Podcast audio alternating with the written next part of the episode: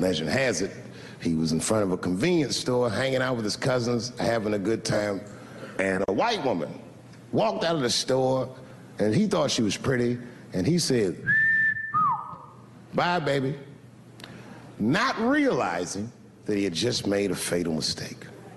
Four days later, four days later, a group of adult white men burst into this family's home and snatched a 14 year old boy out of bed in front of his family that was powerless to stop them, and he was never seen alive again. His name was Emmett Till.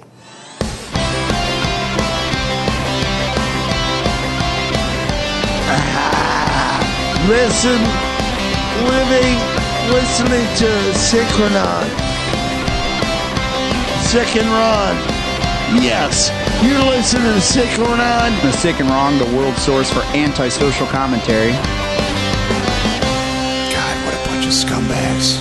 Good evening. Welcome to Sick and Wrong, the world source for antisocial commentary. One of your hosts, E. Simon. Hey, oh there, it's me, Harrison. Oh, Harrison, I have to say, Yeah. my heart goes out to the UK this week.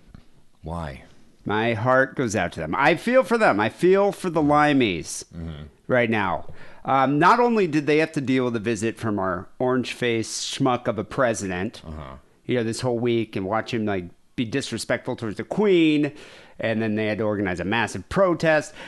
But the day after he leaves, they lose to Belgium for third place in the World Cup. I mean, it's amazing Are you that they got telling me so that far. if you went to England, you would be respectful to the Queen? You know, I, but you know, if I was a dig, if I was a diplomat, or if I Hmm. was like a, a you know, a, a, person from our government, and I was me, the queen, I would at least be, you know, kind of respectful of, of their customs. Nah. what would you I'd- just be like? Fuck I'd be like you, fucking bitch. King Ralph, you know, just like playing the piano in my underwear and stuffing Big Macs in my mouth and Just drinking fart fucking and Jack cup your hand and Yeah, just blow it in her face. My word. Um, Yeah. No, but I but, but anyway, I I, mean, do. it's like you have Trump sitting here. Did you see the walk with the Queen when he was walking with the Queen? It- Are, are you are you reciting prog rock lyrics right now? No, but the, I'm th- that video that was going viral when he was walking with the Queen. Um, yeah, yeah, yeah. I saw the fucking thing. So- The guy Why left. everybody- The yeah. guy left the lady waiting for like 12 minutes. The Mm-hmm. queen's just sitting there waiting for him. 94 year old lady, Mm-hmm. 92 year old lady, however old she is, and he left her waiting for like 20 minutes. He finally goes and shows up, and he's walking in front of her, which you're not Mm-hmm. supposed to do. And then he looks around, he can't even find her, and then Mm-hmm. she like kind of sort of shoos him out of the way. I mean, it's it's almost something out of like a Naked Gun movie. I mean, it's ridiculous. and she's drunk too. Um, well, I would be having Yeah. to deal with that. She's always drunk. And then Prince Charles and William were like, "We're not even meeting the guy. Yeah. we're not even going to meet him." And uh, and so, so England had to deal with that. Very next day, they lose to Belgium, so they didn't place in the World Cup. I mean, they did amazing in the World Cup, but they didn't even place. And you when you Insult lose, to injury. when you lose to Belgium, you know what I mean? team. I mean, But yeah, but it's Belgium. I know it is right? Belgium. You know? Yeah, it's just it's it's it's like rubbing salt on the wound. Yeah. But like I- the like the Nazis invaded them when they were having a smoke break. You know, like they're not, like eh, losing to Belgium. It's not a proud moment in any. In I, any I really wanted to see England versus France. Like that's a game I would have watched. Just because Oh. that's like one for the ages. Didn't happen. Hundred Years of War, baby. Yeah, it would have been great. Whoop, whoop, whoop, But anyway, Trump's there le- this, this past week, and I gotta say, hell of a protest.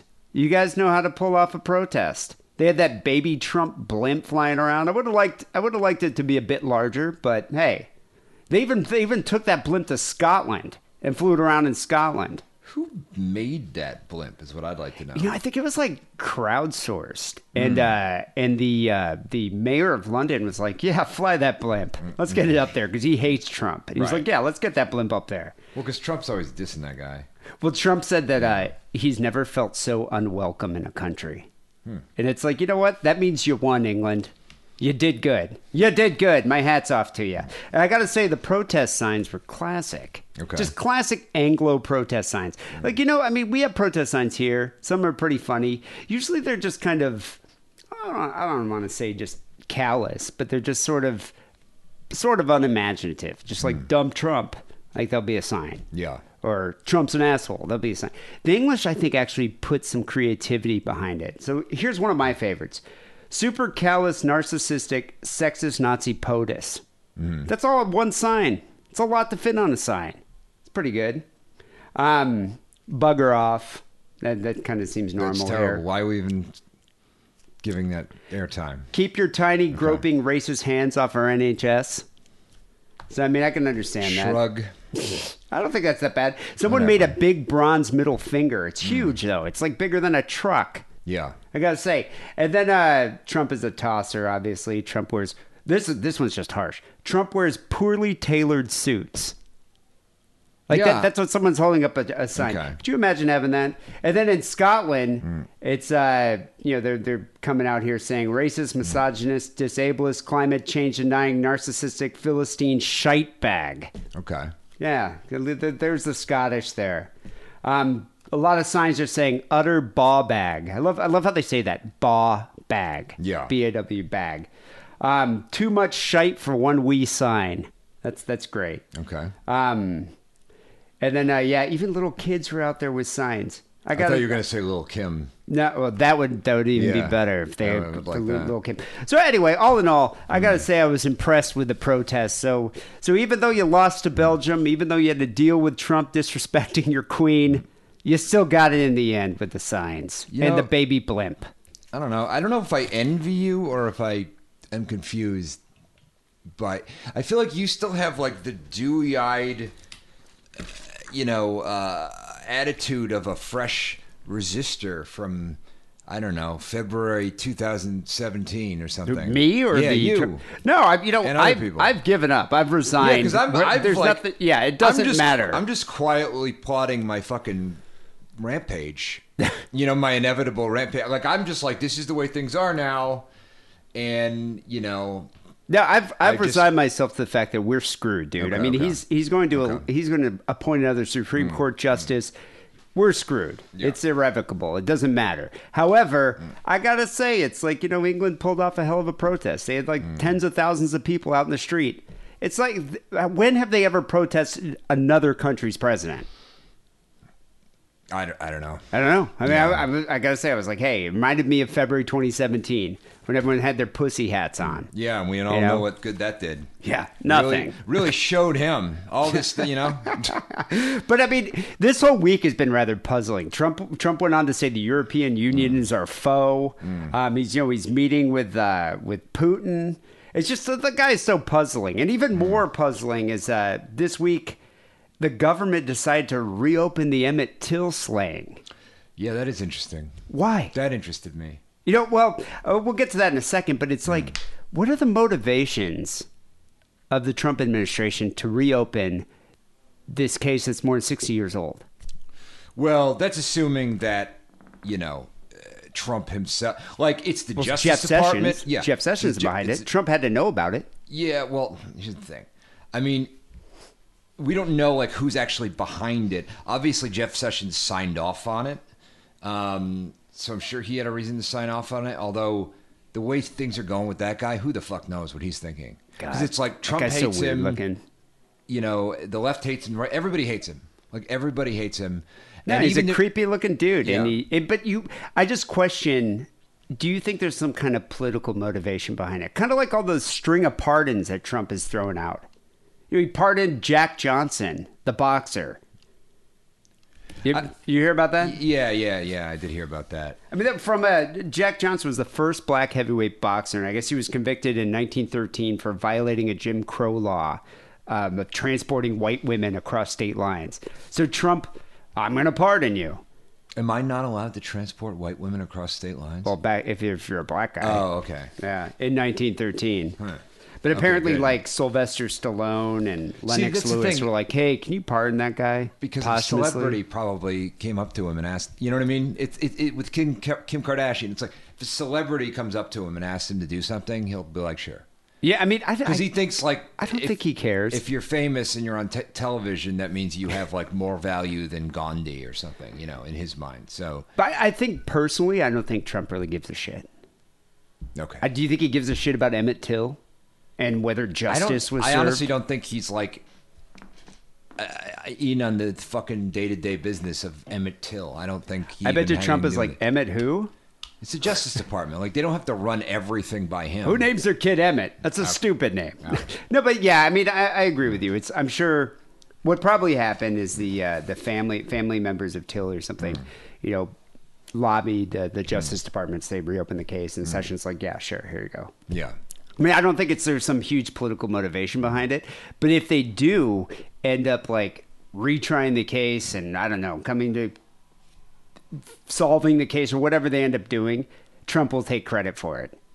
They're not going to. I mean, everybody's. They're not going to solve it. Everyone's Yeah. dead. But Yeah. I mean, if they can find other people who are, you know, associated with it and somehow try them for some type of crime, I Mm. don't know. Whatever they end up finding out from reopening the investigation, I guarantee Trump will take credit for it. And his administration will be like, see, we do, we love black people. We just solved the Emmett Till case. What are you talking about? Yeah. No, I mean, of course he would. Why? You know. So anyway, it is curious though because Yeah. you know I, I remember reading about Emmett Till in school, but I never really.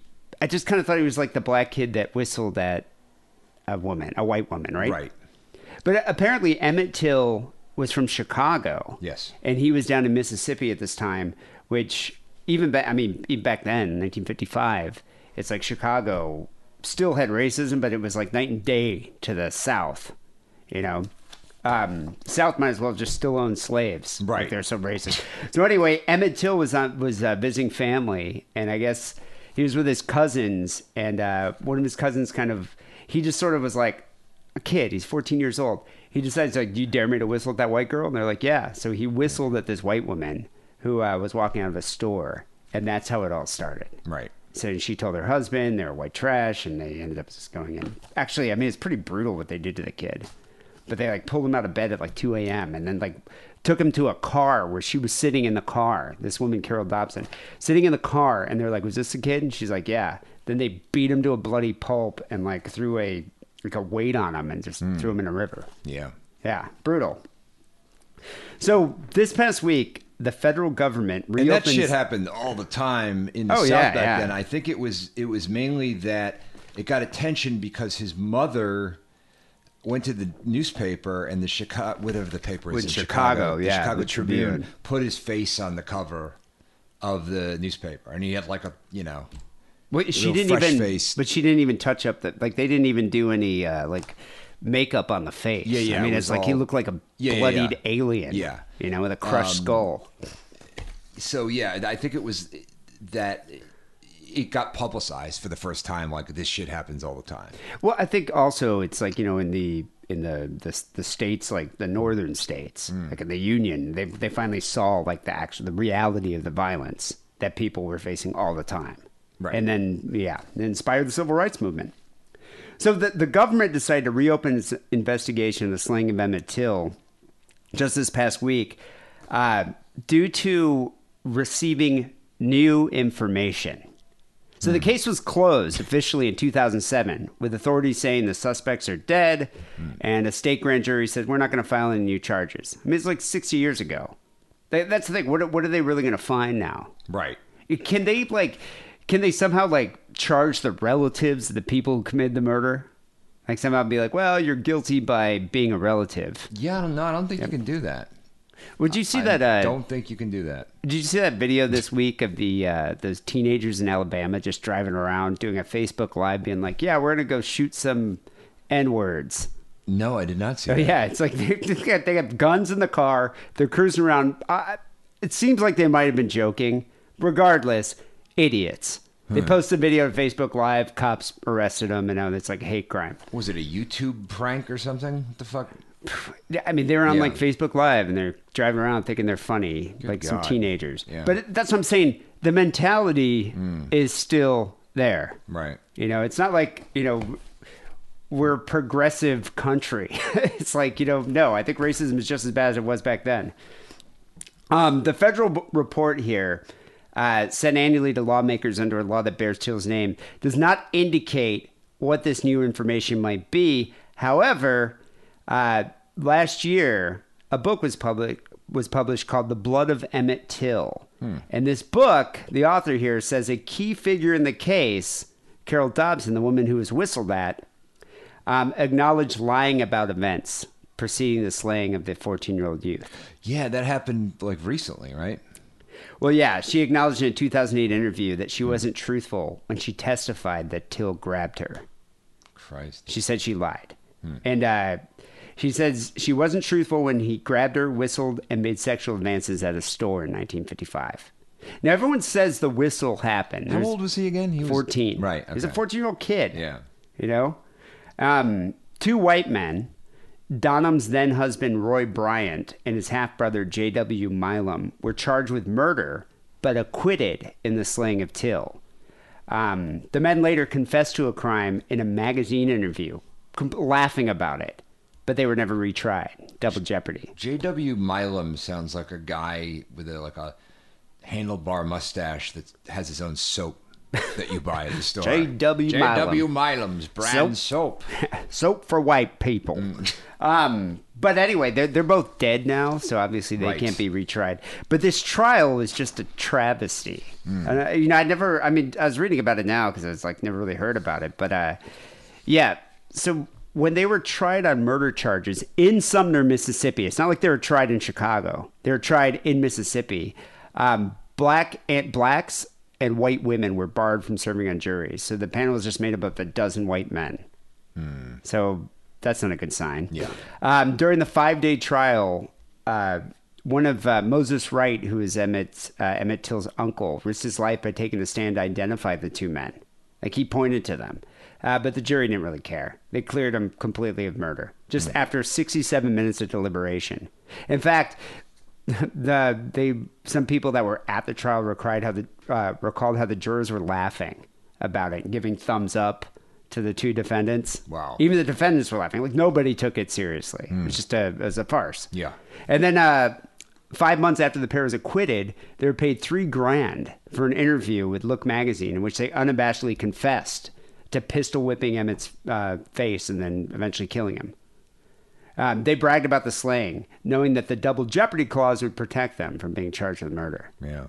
So I mean, it's just like it's yeah, it's it's a complete travesty of justice. It also here. protected um, Ashley Judd in the film Double Jeopardy from what? What was she from being? being charged with murder twice. oh, Yeah. I don't think I've ever seen that movie. I, I saw it. I have no memory of it, but I can I, I can guarantee you that's what happened. You know, based on the title alone.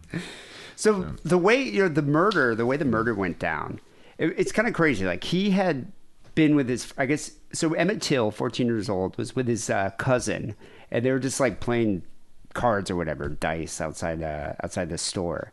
And so his cousin, like when uh, when when Carolyn, the white woman, walked out, uh, Emmett Till's like, you know, I bet you, uh, would you dare me to whistle at her? And they're just like, oh my God, you're not going to do that, are you? And so he did it, and they were all like shocked. And the, the woman's face, like she was even shocked. You know what I mean? And, and so she went immediately home, told her husband about this. And then, yeah, dude, that night, they abducted him from the home where he was staying, like at 2 a.m. They came in, just pulled him out of bed. He was beaten and shot, and his body was found weighed down with a cotton gin fan in the Tallahatchie River. And a couple kids found him with uh, a couple kids found him with, like with his feet sticking out of the water. And so his body was shipped back to Chicago.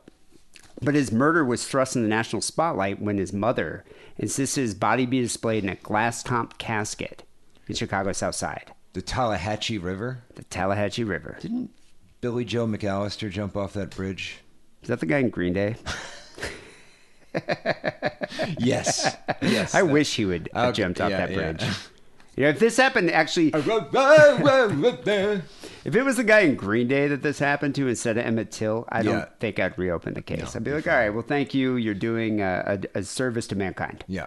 You know, we don't have to listen to another Green Day song. But man, could he ironically wear a necktie, that guy, I tell you. hey. So she wanted the world to see the horrific consequences that racism could have. So she refused to have a mor- mortician even touch up the kid's face. It was so swollen and mutilated that it looked like a waxed mask. Yes. And so, yeah, more than fifty thousand mourners paid in to see their respects, and the uh, the sickening photos were published all over the place. So I think that, if you think about it, that is probably what inspired the civil rights movement. It's like a who could not be, you know, completely angered by the sight of a 14 year old boy, his face smashed in? Yeah, I mean that's I I, I was watching I think it was on Netflix Dave Chappelle's uh, comedy special, and he he talks about it for a little bit, and he he says that you know if she hadn't lied, it probably would have set back the civil rights movement quite a bit. You know, Yeah, I mean, So- yeah, if she had, but yeah, I mean, maybe if if they weren't convicted, if they didn't murder him, or if they uh, didn't, or if they were actually convicted of the murder, then it probably wouldn't have been uh, seen as much of a travesty. It Probably wouldn't have been as big of a deal. Yeah. But even I was reading this another stat here. Uh, more than two months after the, after Emmett's death, Rosa Parks refused to give refused to give up her seat in the front of the bus in Montgomery, Alabama. She said, "I thought of Emmett Till, and when the bus driver ordered me to move back, I just said no." So if she didn't do this, that might not even inspired the uh, the origin of the NAACP. So who knows? I mean, maybe in the end, his death, you know, actually did bring something good, but I don't know. Um, so there's uh, details that have come out about actually what happened, and so when uh, when Carolyn Bryant, that was her name at the time, now her name's Donham. She went back to her maiden name. She's like an 84 year old lady now. But when she was interviewed in uh, 2007, uh, they asked her like, what what exactly happened? Um, she's still alive. Still alive. And they, they, uh, like the reporter who uh, was from ABC News or whoever got the story tried to ask her a question. They just wouldn't talk to the press. But apparently, so Donham, when she was interviewed uh, by the FBI in 1955, she she said, or they asked her, "So what did he say when he grabbed your hand?" And this is a trial transcript. She said, How about a date, baby? Bryant said she pulled away. Moments later, the young man caught her at the cash register, grasping her around the waist with both hands and pulling her toward him. He said, What's the matter, baby? Can't you take it? This is a kid's a 14 year old kid. What's the matter, baby? Can't you take it? Bryant also told her, You don't need to be afraid of me, claiming that um, he had done things with white women before. And uh, the judge ruled that testimony was uh, inadmissible. And all white jury freed her husband the other man after that. So now she's claiming what she said that day never happened. Hmm. So none of that ever happened. The How about a date baby or grabbing or anything like that. I think all it was is the kid whistled, and that's why he died hmm. or mur- was murdered. So You know what's weird? I feel like we're in a time right now where if that if what we're talking about if it happened like last month, I feel like people would be like, "Oh, they shouldn't have killed that boy," but they'd be like, "You know, but he shouldn't have whistled at her." I You- honestly, wait, you I really- you think- believe this. You think that would happen here in California, or you're saying in the South? I'm saying, well, you know, like if this happened in today me- in the South. if any story makes national news, it's in the public eye, right? I'm saying like like for instance, Trayvon Martin, let's say for instance, right? That happened in Florida, but Oh yeah, it was a Yeah, nationwide. uh, yeah, I'm uh, not saying news story. I'm not. I'm not predicting outcomes of trials. I'm just saying the public, uh, the general public view would be you'd have a lot of people going like, "Well, he shouldn't have whistled." I think I think you the general public would decry what happened, but I think there'd be people on Fox News Yeah. that would be like, "Well, he probably shouldn't have whistled at Mm. this older woman. I mean, it's disrespectful." Yeah. Like I could see Fox and Friends trying to sit there and talk, "Well, he kind of brought it on himself." But I think generally the public would be outraged. I think be more people than you think would would be would be on the fence about it. Honestly, God. yeah, Sitting there just trying really to do. determine whether or not a whistle is out of line. yeah. Wow. So uh, when the author of the of this book here, you know, this book actually does sound kind of interesting. I might have to check it out. But the author of this book, Timothy B. Tyson, um, actually interviewed Carolyn Donham. The book's called The Blood of Emmett Till. Um, he said the author wrote that Donham told him her testimony wasn't exactly true.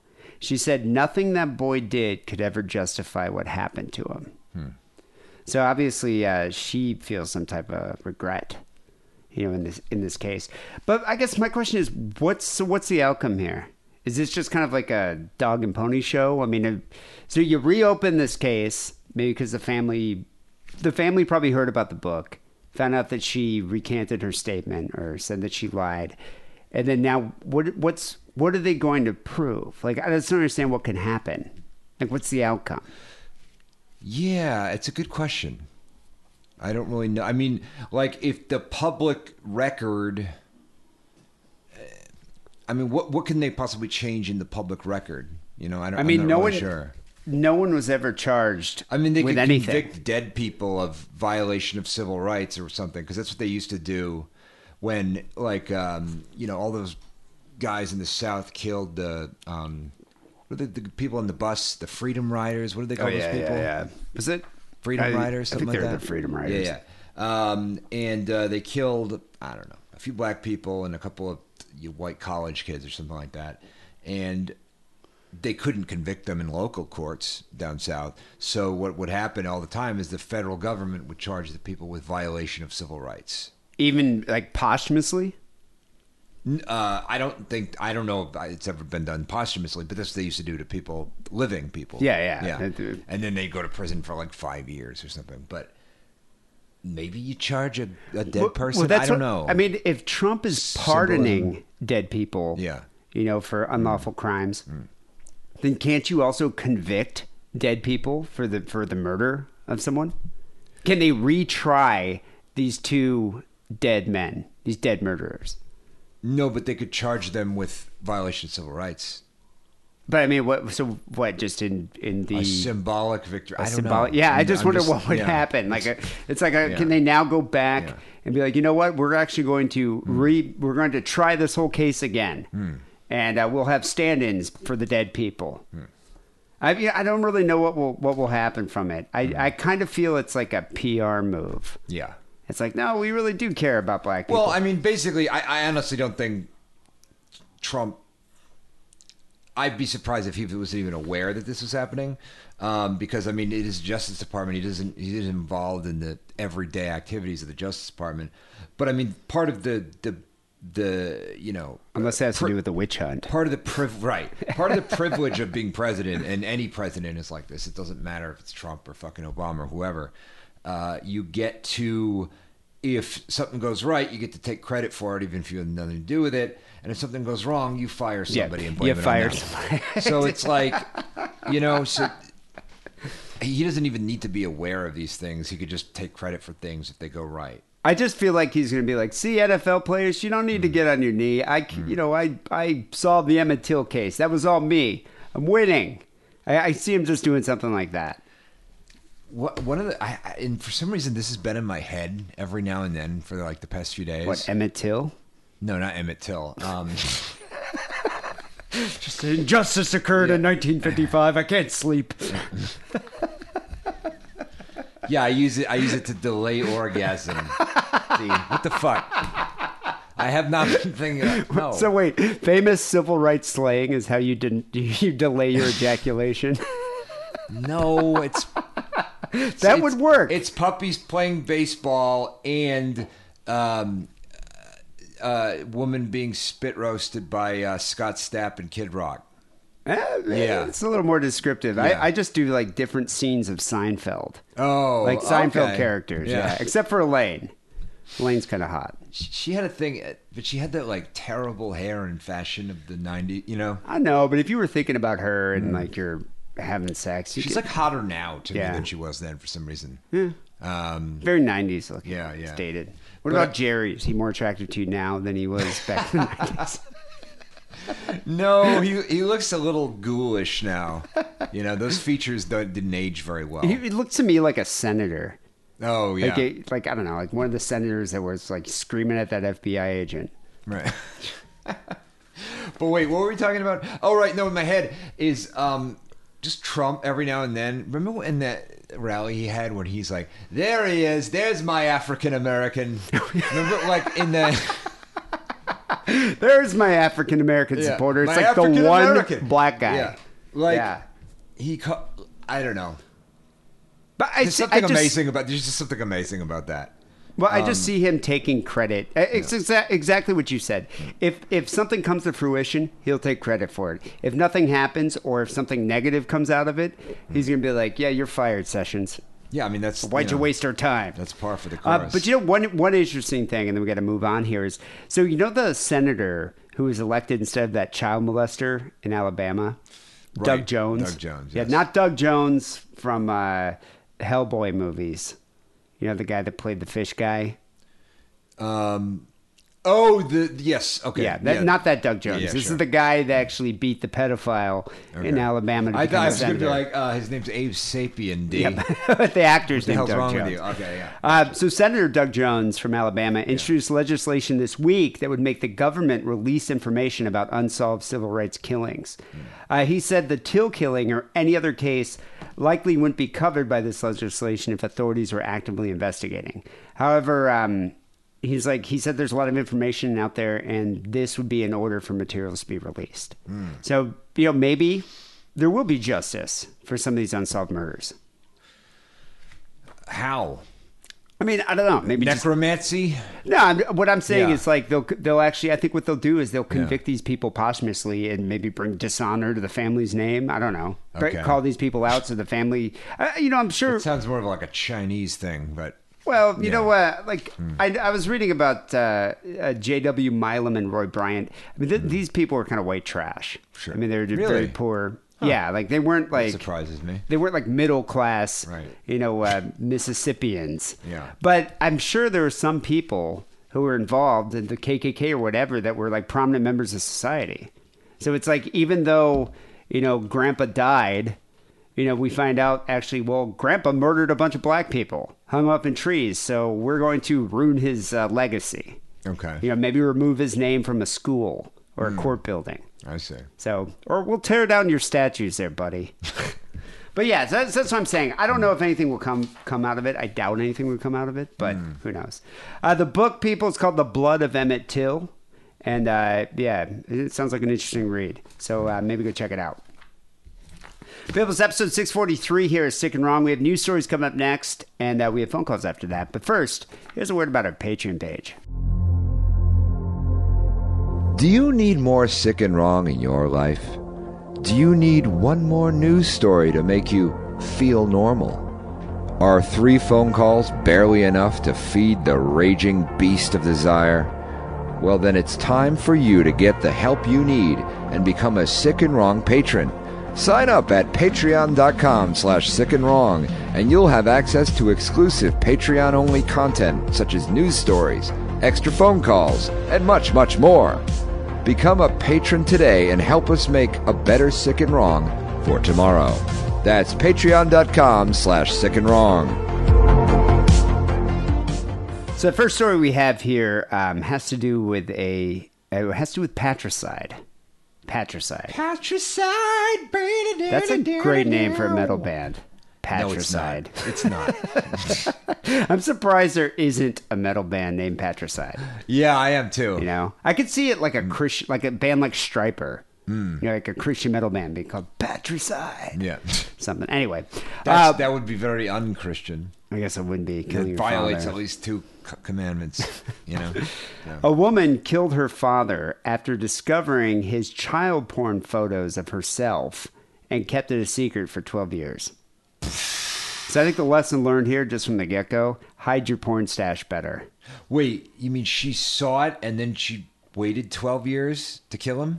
No, she saw Oh. it, killed him, and then uh, hid the body for like 12 years. I see. Yeah, getting ahead of ourselves. So in January 2006, Barbara Coombs was gardening at her father's home in Manchester, England, uh, when she went inside the house and found a box of photographs just sitting on the dining table. So that that's mistake number one. You know that that's one thing. Like I guess nowadays I don't really have porn laying about. But do you remember when you like in the '90s when you had you know a few magazines, some videos? Yeah. I kept that shit hidden really well. I did, 'Cause I lived with girlfriends or my mom. You know, it's like or my parents. It's like I don't want them finding. It's not like I'm gonna have like a box of porn just sitting there open on my bedroom floor. Like I had it like you know hidden in a secret compartment in the in the frame of my bed. Oh, so okay. you could open it up, and it's like inside there was my, you know, hustlers and swanks. You know, honestly, the last time I had, you know, I had a DVD in the early aughts. I had a couple porn DVDs, but I switched over to digital like when I went to college. I didn't think I I never had. No, I Did had you have a magazines in high in school. No, So how how how did you switch to digital then?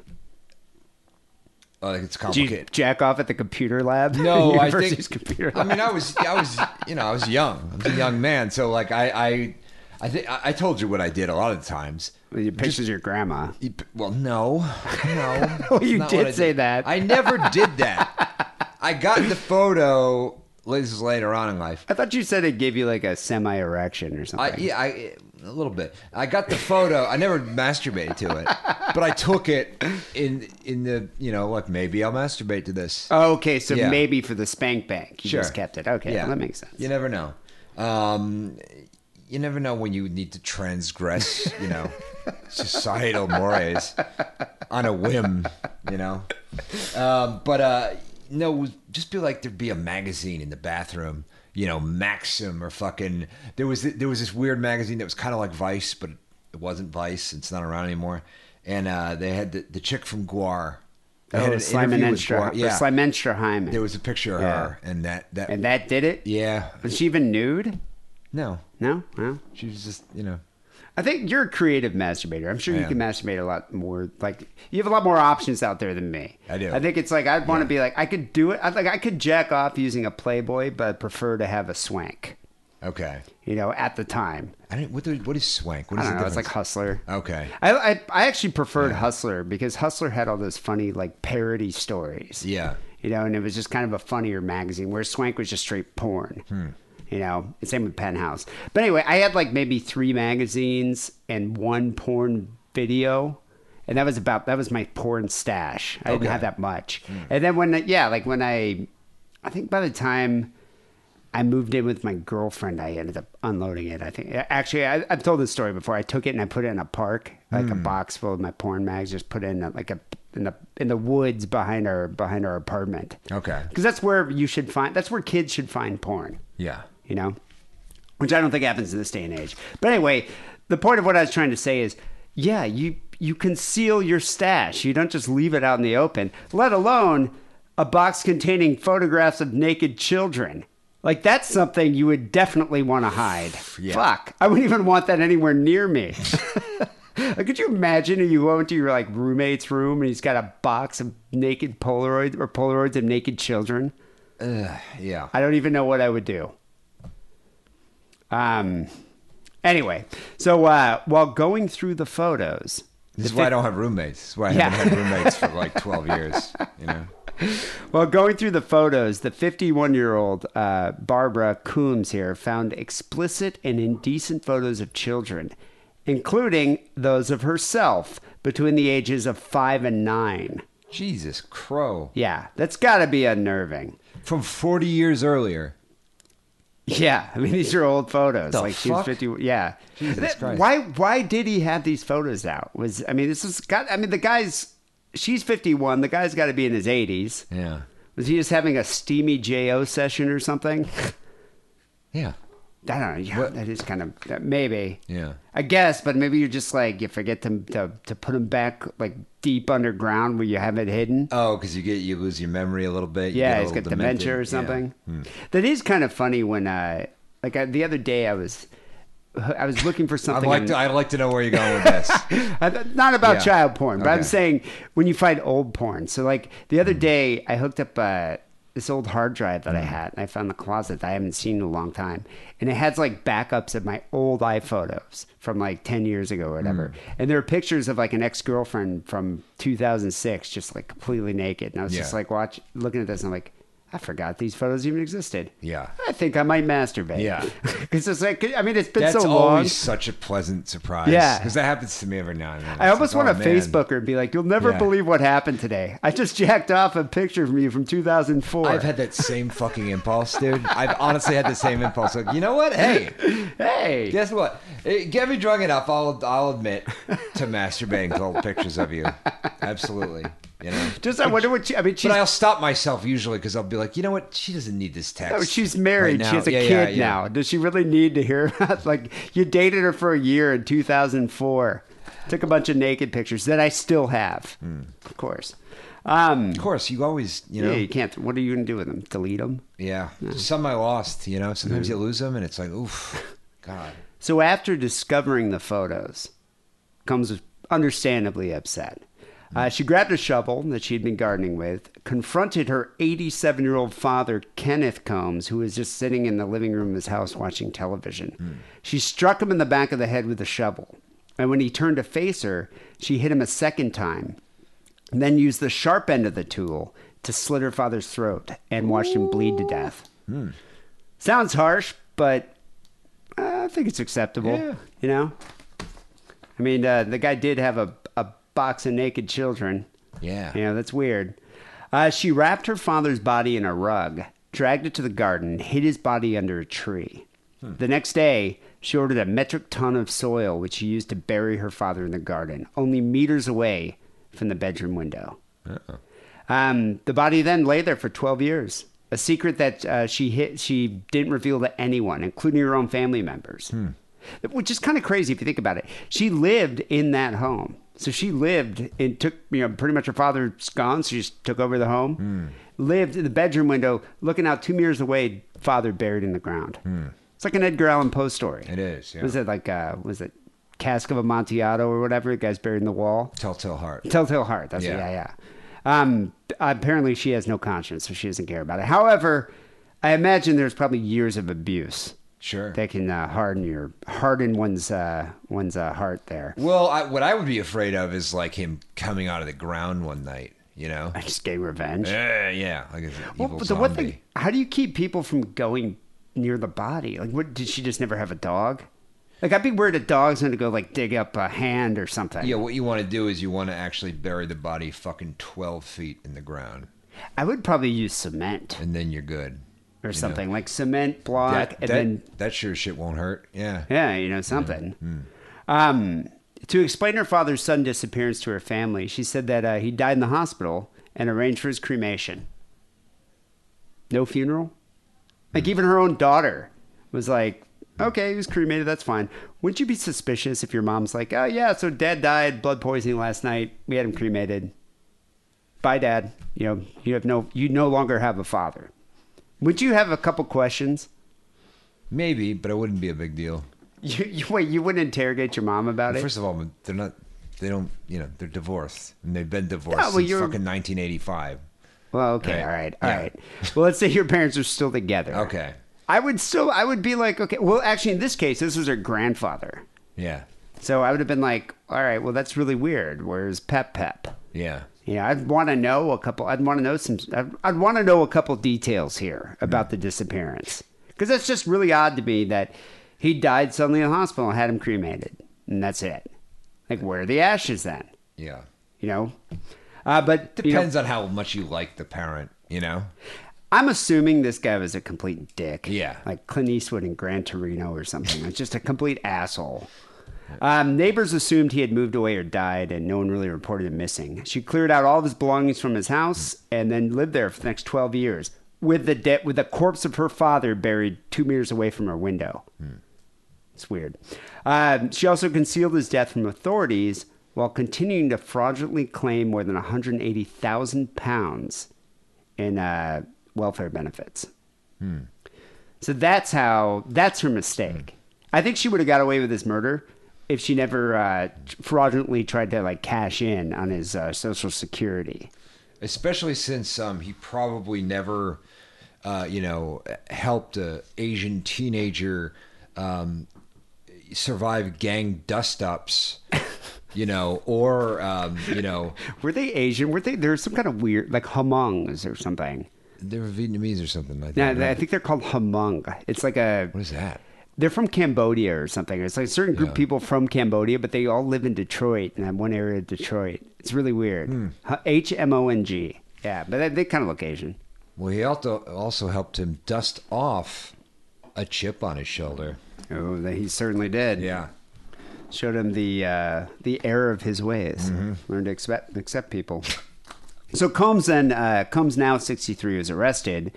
Uh, and pled guilty to manslaughter by reason of diminished responsibility. What's pre- his full name again? Preventing a lawful burial. Her name's Barbara Combs. No, the guy's name.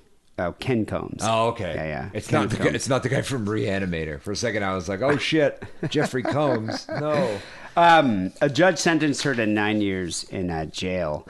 Uh, she told authorities that her father, who served as a mechanic during World War II, had mentally and sexually abused her for more than 40 years, since the age of five.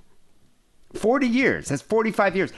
How, how could you still be abused by your dad when you're like 38 years old?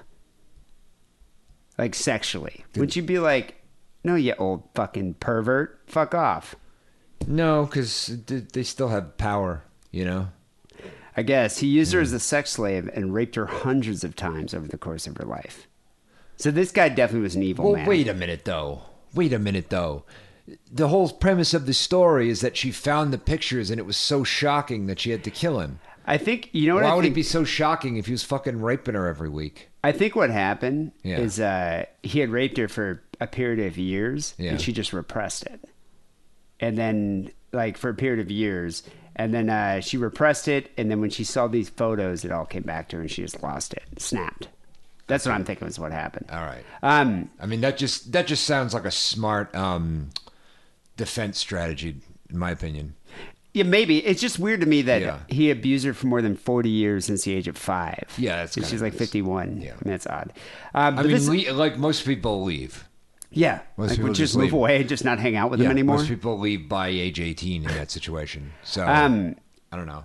she said that victim blame or anything. But when she was between the ages of six and nine, her father took her to a photography club and forced her to expose her genitals while men took photos of her.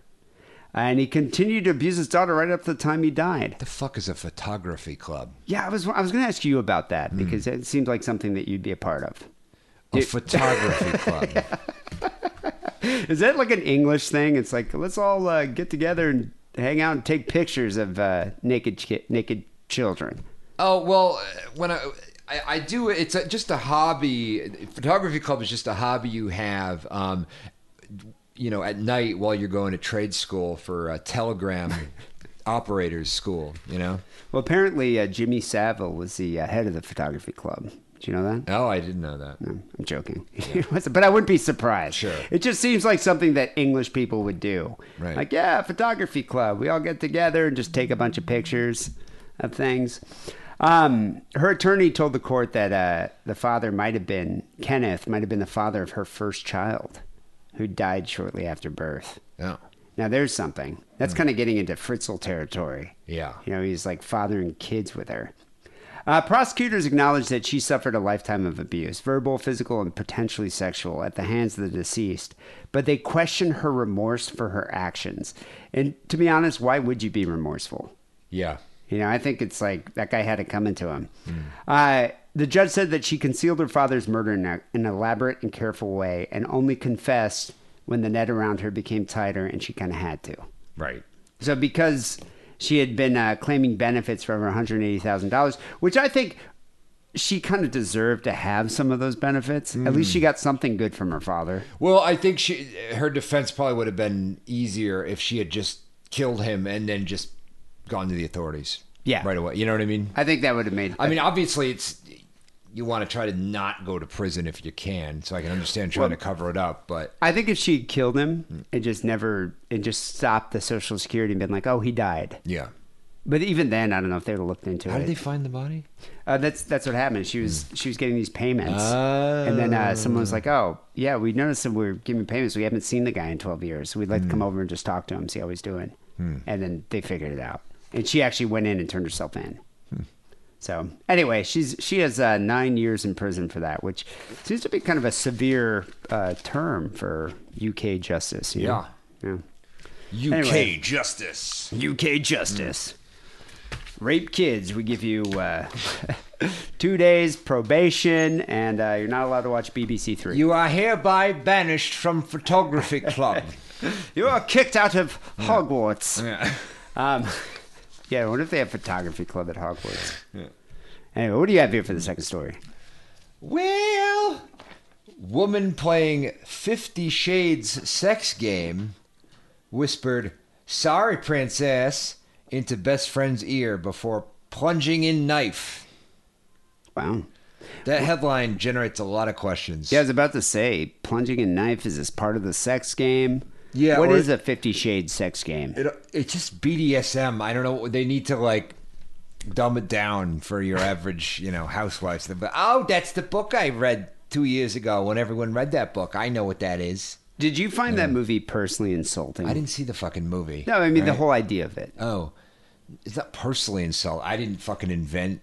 You know. kink, Yeah, but I mean, did right? did you think it was giving like mocking something that you're into, I didn't think it was mocking. or is I, it expanding awareness? Maybe more people would be into it. I think it's. I, I mean, I, obviously, I thought it was stupid. I thought it was a stupid, like, you know, uh, in general, in those kinds of things, it's like, oh, you know, when my mom is reading a book, generally it's time to get it because my mom was reading that book at But one your point. mom read Fifty Shades Oh of Grey. yeah, yeah. Did she ask you about it? Re- no, but I saw her reading it. Harrison, aren't Yeah. you into this this thing with the, the blindfolds and the feathers? Usually that means it's like time to get out of something. You know what I mean? I'd be like, Mom, we're not having this conversation. Like when you start saying on fleek, it's the kids know to stop to stop using it. Uh, but I mean, it's kind of a thing where you want if more people are aware of it and open to it and into it, it only really helps me. Yeah, well, that, think that's kind of what I was thinking. Yeah. It's just like I imagine now you have more people to be. You don't need to be suggestible with them. You can be just kind of be like pull out some handcuffs and be like, sweet. Yeah. Rather than before, didn't you have to like cajole them into it? Yeah, I had to like I had to like enroll them in a class. Give them a Kit Kat from your van. Come I, here, I kid. had to teach a uh, um, uh, online correspondence course through the University of Phoenix, just just to get them up to speed with everything. You know, now I don't have to do that. So, yeah, it's good. um, but yeah, also it also kind of implies this headline that um, maybe they plunged the knife into um, her best friend's ear Oh, yeah, it doesn't really say where they Yeah. plunge a knife. before plunging knife in ear. I, you know, I, I never saw that movie, but was there a lot of knife play in the movie? Yes. Oh, there was. No, I don't okay, know. I, didn't- yeah, I don't no, know. I'm pretty sure there isn't. I'm pretty sure it's like, oh, blindfold, you know. In terms And of there's co- the- I, apparently, from what I heard about this film, is that it, they spend most of the movie is about contract law. like literally, the, most of the dialogue is is uh, have you looked at the contract? You look over that contract. So you know, get it back to me. Red line anything you don't like. Let's let's let's sit down and look at that contract over and over and over again. Was this like a contract you make prior to having sex? This is the contract, I guess, in the book, and in the movie, it's like, what the guy's name is? I don't Uh, know. it's Christopher Robin Mr. or Nimoy something. or something. Yeah. Mr. Nimoy. Uh, he has a contract like you're my sex slave, and here's the contract, and look it over. Yeah. Yo, Are you supposed to in the BDSM world have contracts? Like, do you have a contract? No, I do not have a contract. Are you supposed to? I don't think you're supposed to, um, and especially not you're supposed not supposed to have a sex slave contract because that's actually what that was. It wasn't a liability. Like Oh, wait, that's what I thought. It's No. not a liability no, form. It's, It's, like, a sex slave oh. thing, which is stupid because it's Yeah, I'm sure it's really le- binding. Yeah. They're- no, they're they're talking about like they're talking about apparently in the movie like he's teaching you know tort reform at fucking Fordham or something, um, but. Uh, yeah, no. uh, It's, I guess it's a good form if you really want to cover all your bases to have a contract or something. contract. I imagine I can see liability Yeah. being, you know, something. I, I almost, I Or almost a feel waiver. Like, yeah, a waiver or Yeah. something. So, I think college students should get those. because that way you know that way you won't get especially now in the you know the me too era you want to be sure everyone's you know on board with what's People going on. People are quite litigious these days. yeah.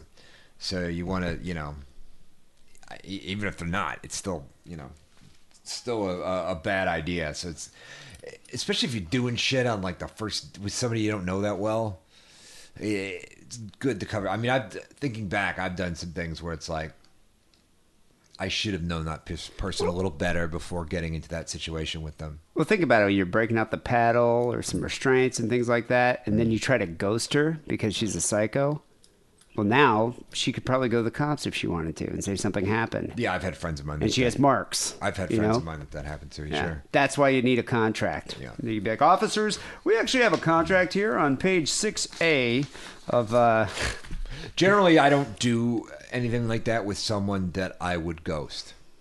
Hmm. Yeah. I, I usually if I if I'm doing so, it's like some someone I at least acknowledge the potential for a relationship with.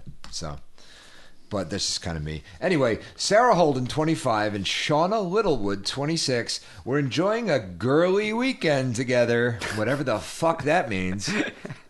But a bit of fun turned into a monstrous crime with devastating consequences. So, girly weekend, they probably were going to watch like Steel Magnolias, eat a bunch of chocolate, Spice World, get some Yoplaits. Mm. People still eat some those. Go-Gurt. Yeah. Um, is place? I don't know. Is Yoplait still a thing? Or? I don't know. You, you would think Chobani would have surpassed it in the. When I'm menstruating, it makes me feel better. Yeah. Okay. Relaxes me, my Riding the- Riding the pink horse. Uh, Sarah was tied down to a bed by Littlewood, who then drove a kitchen knife into it into a chest. Thanks, writer. Whilst dis- whilst whispering the two chilling words, "Sorry, princess." These girls are were friends. Sorry, Mario, but the princess is in another castle. Ah, you're dead. Ah, you're dead. You're dead. You're dead. Sorry. What were you asking me? Wait, these two girls were friends before this incident. They, was this like a one night stand kind of thing? I'm gonna get to that, but they were friends. Yeah. Uh, they were having a girly weekend. Just hanging out, Yeah. with the girls. Yeah. yeah. You know, like when you and I have our guys' weekend. Oh, we do that all the yeah. time. Uh-huh. Watch Charles Bronson movies. That's right. Um, sorry, yeah, sorry, princess. To me, it's either the you know, sorry, but the princess in another, in another castle, or for some reason in my mind, I read it like, "Bye, Felicia." you know. That's kind of what it sounds like. Stab. Yeah, yeah. Uh, Sarah suffered internal bleeding close to her heart, a punctured lung, and required more than 50 stitches to her face, as well as leg, chest, ne- and neck injuries. God, this Fifty Shades of Grey game is does not sound fun. No. She not only ripped apart our friendship, but she also literally ripped me apart too. so, yeah, that's an actual quote. Um, little Does she really sound like Colonel Sanders? No, she doesn't. I don't know why I read it like that. It's just this. This is like so dramatic. This this story is is is the most amazing thing about it. It's so melodramatic. Like all the you know, ugh, quotes and everything. Littlewood only stopped her terrifying assault to call a family friend and confess to the stabbing. Why did she stab her? Is it part of the sex game like gone awry, or is she just a psychotic person? I think she was a psychotic person. Okay. Um, uh, yeah, so she has now been jailed for life after attempting ad- admitting attempted murder. Uh, sentencing uh, at sentencing, uh, Judge Bayless said she posed a serious danger to the public. It was a motiveless attack, but had an element of premeditation and persistence. He added. I mean, it sounds well. What I don't get about it really is how did they get from like watching Steel Magnolias or Claws or something on Netflix, Yeah. and then being tied up in a bed with a knife? I just don't understand how that transpired. You will. Okay. Yeah. Um, you will believe a man can fly. Miss Holden today said, I long to know why Shauna attacked me, but I doubt I ever will. We had been friends for almost two decades when we laughed and chatted together that night. We were just having a bit of fun, but something turned her into a monster. Now you sound like the slutty grandma from Golden Girls. What was her name? Sophia? Blanche. Was- no, oh, Blanche. Oh, Blanche. Yeah, I'm kind of going for like a old lady. designing women. I, I see that. Yeah, Delta, Burke, kind of yeah. thing. Yeah. Are they from the south? No, it's in England. just the dial, you know. Right, I'm gonna go with this and quit questioning. yeah, the right, dialogue gonna here, go with it. you know, it just, I don't know, it screams south to me. Um, yeah, it's in fucking South Yorkshire, for God's sake. Next thing you know, you're gonna be like Foghorn Leghorn. Yeah. I see. I say. Uh, I say. I say. I've been left unable to trust anybody, whilst the scars have left me insecure and ashamed of my body. I'd love to find a way to forgive her, but I don't think I ever can. Chicken hawks love chicken. Colonel Stonewall Jackson, 1863. Um, sure. The traumatized uh, call center operator uh, confessed to having a broken body, wrecked nerves, and shattered dreams. Oh, yeah. Well, I mean, she did get stabbed in the chest. You're giving me nothing but the shattered dreams. It's the worst girls' weekend ever. I feel like I should run away Yeah. to a place to hide. Yeah, so I, when I first read that sentence, I thought it meant that the the call center operator, like the nine one one operator that they She called, had the- the broken she, Yeah, dreams? she was Oh. so trauma- traumatized from taking the call that she's no. It's the person also worked as a call center operator. Um, she said she went to stay with Littlewood at her home in Dewsbury, West Yorkshire, and enjoyed some drinks. Miss Holden added, Something happened and I leaned in to kiss Shauna. It was crazy because I'd never fancied Shauna. I'd loved her in a very different way, but something just came over me and I couldn't stop myself. When we kissed, I pulled away to ask her if she was sure, as I feared it would make our friendship awkward if she didn't feel the same way. But. that voice is killing me.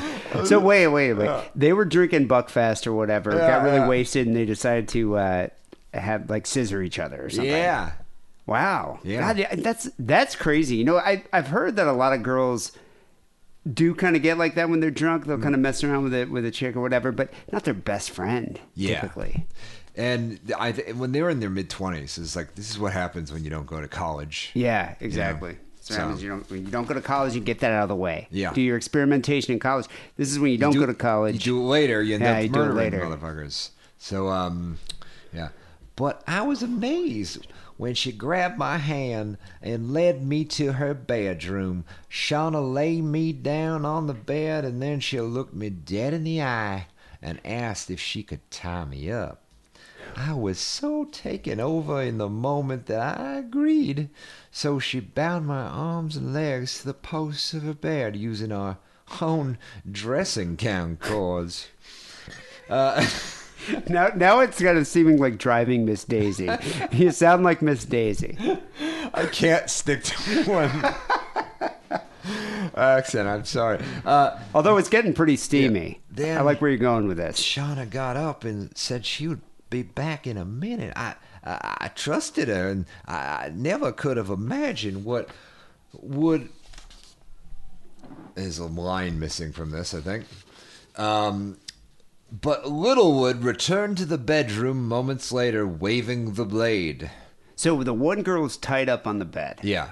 And uh, is she naked? We're assuming maybe. I mean, they used the dressing gown cord, so Ooh, yeah. So Yeah. the, the wow. Do you do you usually when you tie up a girl, do you have like your own restraints, or do you actually use like whatever's around? Like here's a dirty old dish rag, and here's some shoe shoestrings or depends whatever. if I'm at her house. Shoelace. If I'm at her house, then I'll. Then you got to be MacGyver. Yeah. Uh, but if it's your house, it's like you have your own. I always uh, have a bunch of shit with an arm's chains reach. and yeah. handcuffs. So she's tied up, naked in bed. Girl walks in, waving a knife. Yeah, that's always like, ah, nuts. Yeah, This and then be not- like, well, this is not how I Yeah, planned yeah. it. It's always Wow. scary. Yeah. I wonder. I wonder if this is like a homophobic response. Like if she was so offended by her friend coming on to her that she was gonna kill her, or is this part of her crazy psychotic fantasy? Huh. I don't know. I mean, it's just kind of Yeah. weird. It's all part of my psychotic rock and roll fantasy. Um, Miss Holden continued. I just remembered feeling a searing pain tearing through my leg and seeing a flash of silver.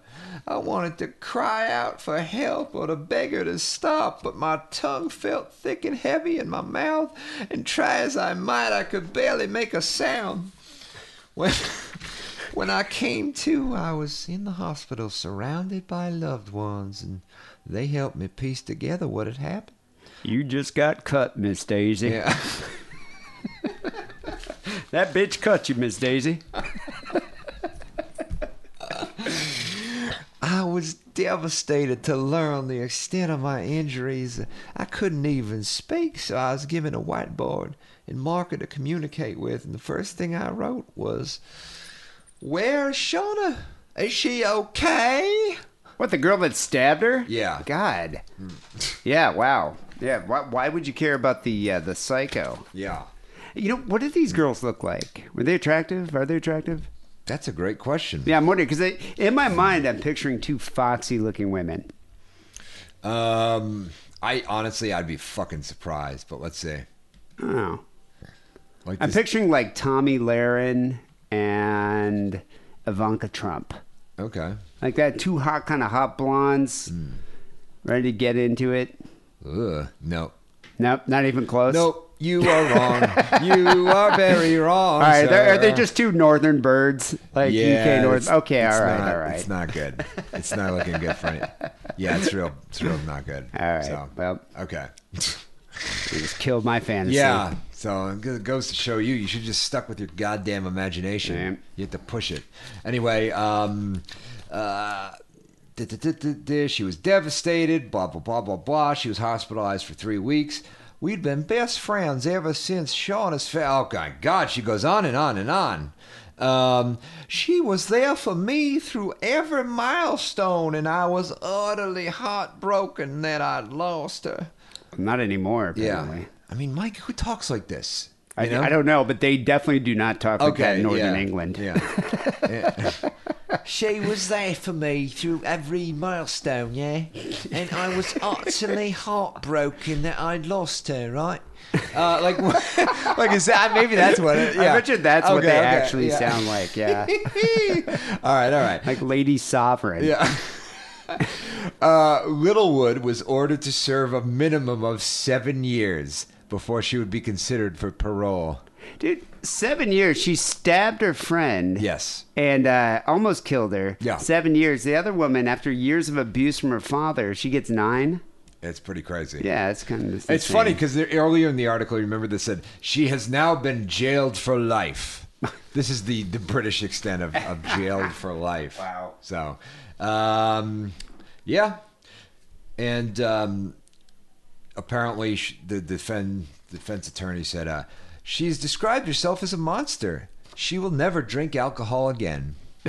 Oh, Blame it on the booze. blaming it on the booze. Yeah. Blame Blaming it it on the, on the booze. booze. Yeah, yeah. Wow. That you you, go. know. Yeah, that's like the Ambien defense. Yeah. It's like ah, you know, I was pretty drunk. It turns me into a monster. wow. Well, I, I Mm. Would like to know what they were drinking. Um, I don't know. A couple northern birds. Yeah. They're probably getting into like I would say Buckfast or something. okay. I don't know. I don't know if they drink that in Northern England, but I'm assuming they do. Yeah. Something. Anyway. All right. Uh, people send your stories, podcast hotmail.com. We have phone calls coming up next. 323 522 4032 is that number. Uh, but before we get to that, here's a word from Adam and Eve. Hey kids, do you like sex toys? Yeah! Then go to adamandeve.com and make a purchase using coupon code DIDDLE. You'll get 50% off your first item, three free adult DVDs, free shipping, and a gift so sensual I can't even mention it on this podcast about murder and bukkake.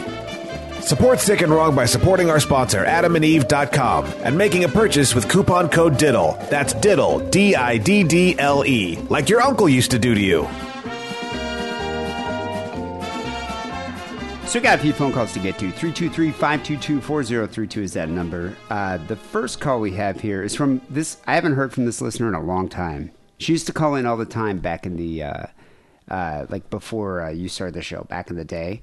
Um, but I haven't heard from her in a while, so it's kind of nice that she uh, gave us a ring. Sick and wrong. This is Hawaii, bitch. Yeah, I don't think she ever called in. While I Hawaii was- bitch, I don't think so. Yeah. Yeah. Been a long time since I called. I cannot tell you how nice it was to have Wackerly back. I don't mind Harrison. He's fine. I don't mind his I don't voice him. and his lip smacking. All that is fine. But Lance has Meow. I like how she's like, it's fine. I don't mind his sense of humor. It's fine. His lip smacking, that's fine too. Good God. Jesus. certain amount of intelligence that he brings to the podcast that just it's a different dynamic and you guys have obviously been lifelong friends. It's obvious when you guys are together and it was very nice to have you back, Wackerly. I love how like Wackerly brings intelligence to the show. Yeah. Me and you, it's just this crude, boorish mess of a radio show. it's like you're not going to learn anything. All we talk about are fart jokes and shit stories. Yeah. That's pretty much it. When you add Wackerly, then you actually get intelligent discourse. Believe me, Wackerly loves shit stories, okay? Mm. Miss you, love you, and let me just make this clear. As in the other 99.99% of women in the world, none of us give a fuck what John Steele has to say. So maybe you should drop that part? I don't know. I don't like that part about since Lance Wackerly left. John Steele, no, a little less. A lot less. All right. Love you guys. Love you, Dee. Love you, Harrison. Love you, Wackerly. Take care. Aloha. You know, John Steele is a polarizing figure. I, I kind of feel, I feel like he's polarizing even among men, but I think women, there's no polarizing. They just hate him. Yeah. Yeah, I, I, I can't think of any women that are like, oh, I really look forward to what John Steele has to say. I, I, I told my girlfriend about that call, Yeah. and she was just like, yeah, no shit. Yeah. She's like, "Who gives a shit what he has to say?" Mm. and I was like, "Well, it's it's it's good humor. It's funny." And I was like, "She's like, yeah, maybe you think so, but uh, you know, I don't know. I I love catching up with John Steele every now and then. Um, I kind of want him to turn Fistful of Steel into his own show. I'm actually trying to get him to do a YouTube." Like a YouTube live situation, Sure, which I think would be more effective than having him on Sick and Wrong. Because Yeah. the thing is with our show, you know, we it's kind of difficult to schedule. We kind of are going in a in a you know a, a different direction than including uh, Fistful of Steel like on a regular basis. So I feel Steel, who's so prolific in his ranting, and would be I think if he had a show on YouTube where you can actually see that weirdo, Yeah. because he's got like the bug eyes, the bald head, the huge crazy beard. I think that would resonate quite a bit more than being on this show once Of course, a month. yeah. So I'm going to talk to him about that. So stay tuned, people. We might be hearing Fistful of Steel on his own YouTube channel. Yeah, I think it'd be good to have him like on the Patreon. You know what I mean? And then That's a good you idea, know, too, even actually. kick him a little fucking cash or something. You know, Yeah, every time he does idea. a rant. Why well, I not? was gonna. What I was gonna do is set him up with. Uh, I was gonna set him up with like show him how to do YouTube Live and get that going because I think he could actually make money. Mm. Yeah. I mean, you know, there's all the all the Alex Jones fans. Mm. You know, uh, all the people who uh, are, um, you know, upset against the people kneeling in the NFL. I'm sure those people would be more than willing to give him some money. Mm. all the MGTOWs out there and the, the incels would be like, oh my God, we have a new leader. This is great.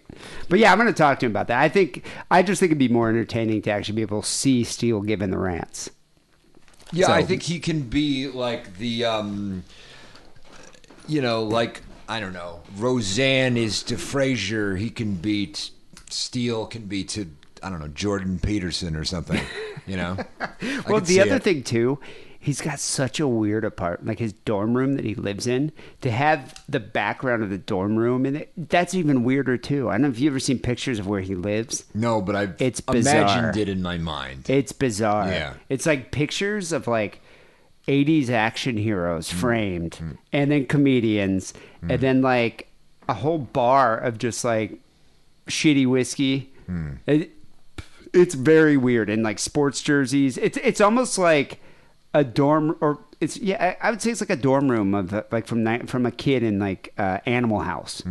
You know, it's like a room in Animal House. It's like someone from the '80s. It's it's like a time capsule. I think that should be on video. So I'm gonna I'm gonna try to help him out with it. Yeah. maybe we'll get him like a an actual webcam. or It's something like the show him how room of a, a college kid that got stuck inside of like a Philips CDI video game from 1991, and then, And just then, like, yeah, and they then- came back or something. Yeah, that's kind of what it reminds me of. It's really, Okay. Hmm. really bizarre. Anyway, thank you, Hawaii bitch. It's always nice to uh, to hear um, from a woman calling the show. it's, it's always good. It's always comforting. But uh, it's nice to catch up with you too. It's always good to hear about how I'm dumbing down the show. I just love it. As soon as Wackerly exited the show, all the intelligence went with it. You know, now it's just this very crude program here. Um, that, that that's uh, thank you for that. Uh, next call we have here is from uh, Dwayne. Called in asking about our upcoming uh, European tour. Hello, Dee. Right, Harrison. It's um, Dwayne. Um, I'm a bit pissed off, and I understand how the Scottish people felt like when I took the piss out of them for you coming to London and not going to Scotland. Because I go to the Edinburgh Fringe Festival every year. I've been going for about ten years. It's good, but this year, unfortunately, I'm not going to be able to make it. I'm That hoping that you guys can come down to London and get fucked like you normally do. Um, I'm enjoying the show. It's not a very interesting phone call, so it might not get played, but please come to London. and all you Scottish people that are going to take the piss out of me, I'll accept it. Bye. Yeah, I'm sure the Scottish fans are loving loving hearing the English fans begging us to come down to their to Yeah. their, their part of the UK. well, it takes a big man to admit whatever. We have more fun with the. Scots, all right? Um, now, you know, I don't know what we're going to do yet. I know we're doing one show in Edinburgh. Yeah. On the 6th, the 14th of August. Um, we're do, we're going to do that show. We'll probably hang out in Edinburgh for a bit. I've heard that the Fringe Festival is just an insane time Yeah, in uh, Scotland. Like the whole city's kind of crazy. sure. Bars are open till like 5 a.m. So I kind of want to check it out. Plus, there's all sorts of shows going on. You you said Hung Young Terrorist is Hmm. Going to be doing. there. Oh, She's going to be doing shows too, right? Uh huh. She's doing shows for like fucking two weeks or some shit there. God, that's crazy. Yeah. She must. Have, she paid for that though, right? Uh, yeah. And yeah. Yeah. That's the thing. If you pay for it, you can actually. We probably could have done a week of shows, but Hmm. whatever. We got offered one night, so we're doing one night. But then after that, I think. Uh, We only really asked for two nights. Yeah, that's Yeah, true. so. Um, I think after that, Harrison does have family in London, and uh, I may be swinging through London to go elsewhere because I'm going to get tattooed the next week. So, know, I'm sure we'll end up meeting up with. The, I love meeting up with the English fans. Yeah. And we always have a good time. Probably end up uh, coordinating some kind of meetup at the World's End or some other lowly tavern, Camden Town. So we'll, we'll We were trying out. to figure out like, oh, can we do a show down there? I don't know. We got a lot to do, man. I don't know. Like, I don't know if it seems like that'd be hard to.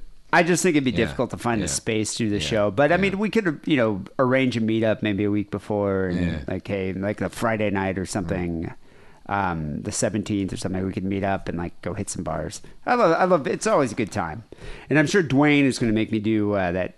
What was, what was that? That stuff that like limey crack rock, where it's like you're smoke, you're like huffing alcohol vapors, Yeah. or something. I'm sure he, I'm sure he'd love to buy me a shot of that. It's always good for me. That's why. That's why you know you look at me now. You're like, you're only 43, but you look 60. Joking. Anyway, uh, Dwayne, we will. Uh, we- we plan to hang out. So uh, stay tuned. We'll have like Facebook events come in shortly. Uh, we have two more calls to get to. It's a two-parter actually. It's one more call, but it's two parts. So essentially, it is two more calls. But it's uh, Jizzy Jake, good old Jizzy Jake Jizzy Jake, Jizzy Jake. regaling us with a tale about his cat. All right. All right, boys, it's Jizzy Jack again, baby, and I got some shit to tell you about my cat. Just so y'all know that You know, you should have read your story in the Jizzy Jake voice. Yeah, is this how he always sounds? I feel like he's putting on a weird like It's kind of like Kid Rock, kind of getting really southern. Yeah. or something, you know. You know. a Kid Rock trying to do an Elvis thing or something. I don't know. y'all should, you know, play my legendary Mod Deep shit stories along with my other pet story where it is my cat doing things. He's getting North Florida on us right now. yeah, th- that's what I think this is. It's he's like from, a yeah. Jacksonville accent or something. So, anyways, fucking um. By the way, I love y'all. So, uh, anyways, fucking um. Just got done banging this Chinese Kenyan chick, dude. Like, and she was jacked, dude. She was like trained for MMA and shit, dude. That's hot. Chinese Kenyan girl. That's fucking. I'm trying to. How the fuck did you pull that off? Yeah, I'm trying to You picture that. Yeah, how the hell did Jizzy Yeah. Jake An MMA. bang an MMA Chinese Kenyan girl? It's one of my fantasies, actually. What an MMA Chinese Kenyan girl? Yes, that specific. An MMA woman, you know. But do you want to do like? Do you want to be? You know how like those uh, those dudes that call themselves schmoes that get wrestled by women, where they like constrict their neck with their legs and you jack off. No, I don't really want to do that. Oh. um, I def, I do. I want to be overpowered by them. Sure. You I don't want to do. I don't, I don't want to do like weird, specific wrestling moves. You know, to reenact the Ultimate Warrior fights the fucking Undertaker or whatever the fuck those people are into. I'm Do you remember really- that giantess I interviewed? I forget her name. Sure. But Yeah. she said a lot of guys like to be lift, lifted and carried. Oh, is, yeah. is that what you want to do? You Oh, want to yeah. have a woman just pick you up like a like a baby, Um, no, more like a sack of potatoes. just over their yeah, shoulder? Yeah, yeah, yeah. It's You're not a like- big guy too. You Yeah. need a strong woman I know, to do it's, that. It's, it's a hard thing to fulfill. Um, but it, it's not something like I like. I don't know what it what I do at that point. I'd be like, oh, all right, well, um, it's just kind of like a fun thing that what you know, bucket list kind of fun thing. I get that's Yeah. what I remember asking her. I, I can't remember her name right now. Amazon Amanda or something. Yeah, something But like I remember asking her like, so where do you carry them to? She's like, that's not the point. Yeah. She's like, they just want to be lifted and carried like a small child. I'm like, okay. You're not really a journey person, are you? You are a destination person. Well, yeah, you know, I, Yeah. I guess that's. I, want to be like, are you taking me to Yeah. the to the other room so I can grab a beer? Like, oh, like where are we going with this? Okay. Yeah. I don't savor the journey. Are we going to the Ralphs? Can I pick? can I pick pick up some uh, whitefish on the way I mean, there? if you're gonna be carrying me, we might as well do something. and like she uh would like always wrestle my like dude friends and like beat them up and shit, dude. And I'd be like, "Yo, baby, come on, man! Like you can't be beating my friends up like that, man. They're all feeling weird and shit, you know." And she was like, "What?" And then she like flex on me and shit, and I had to back the fuck down because like you know this Chinese Kenyan chick was like. eh. Anyways, dude, when when I would fuck her, dude, she would be totally be like. Yeah, daddy. Yeah, daddy. Oh, daddy. And she kept saying it over, and it made me feel really weird for the first couple times that we would fuck. But like, really, like at, by the by the end of the whole fucking thing, I would just kind of be like, yeah. Daddy's taking you to school. Get in the van, baby. We're about to be late, you know. Have you ever had any girls call you daddy like that? Um, only only one. And was I- she? But was she, what? What ethnic group was she from? She was um half black, half Puerto Rican. That's that's what I've heard. I've heard like a lot of Hispanic girls lo- love to yell out "daddy." Well, here's the sex. thing. Now everybody likes to yell out "daddy." Apparently, I've only had that maybe once. younger. You know, it's like Is a it a younger thing? Hmm. Yeah, it's a thing. Um, It's like a generational thing. It- you know, I guess because of the rise of incest porn or something, and you know, it's one of those things that they just women just assume every guy's into. So that a lot of you know, Like to yell, be like "fuck me harder, daddy." yeah, yeah. That's weird. Oof, it's Yeah. creepy. I don't like it. You're you're Um, not into the, the daddy. No, I'm not. I am not. And and this though chick in particular was like I, I think I met her in fucking Fet Life or some shit, but she, she was a little, so that was her like. Oh, she was a little? Yeah, she was a little. So she was a little person. no, Oh, they call them littles on Fet Life. It's a fetish. It's like a. oh, because they're I'm a small. little girl and you're daddy and Oh, whatever. yeah, it's like a yeah. Oh, okay, They call okay. them littles. I totally thought you were banging dwarfs. Even dwarfs started small, you know. Um, she was a munchkin. Yeah. And uh, so wait, littles are like people that have the the, the child fetish. Like they, they want to be. no, and it's not a child fetish. well, they think they're kids. They think they're. They don't think they're kids. It's complicated. All right, I'm confused already.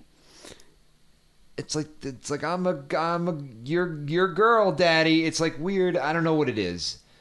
It, I, by that logic, it, it- it's no more that than you know a girl saying daddy is is actually incest.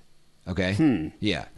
I always thought it was daddy because they're dominating you. Like you're their daddy because you're dominating them.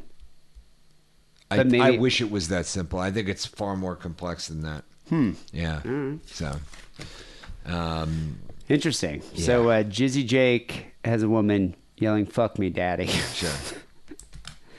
One time I, I was I was dating a chick, and whenever we had sex, she would always go, "Fuck my pussy, fuck my pussy," and and and I was just like, it would totally take me out. I'm just like, it's so weird. Such a weird thing to say. Why are you saying that? I wouldn't, say- you know, I just pretend she wasn't saying that. I remember I hooked up with this girl one time. It was after my friend, uh, a friend's wedding. It was a girl that was a friend of hers at this wedding. We ended up hooking up. She was saying similar things, Yeah. but anatomically correct. Like stick your penis in my vagina, jack your penis off, or masturbate your penis in my face. And like, I remember just being like, why don't you say like?"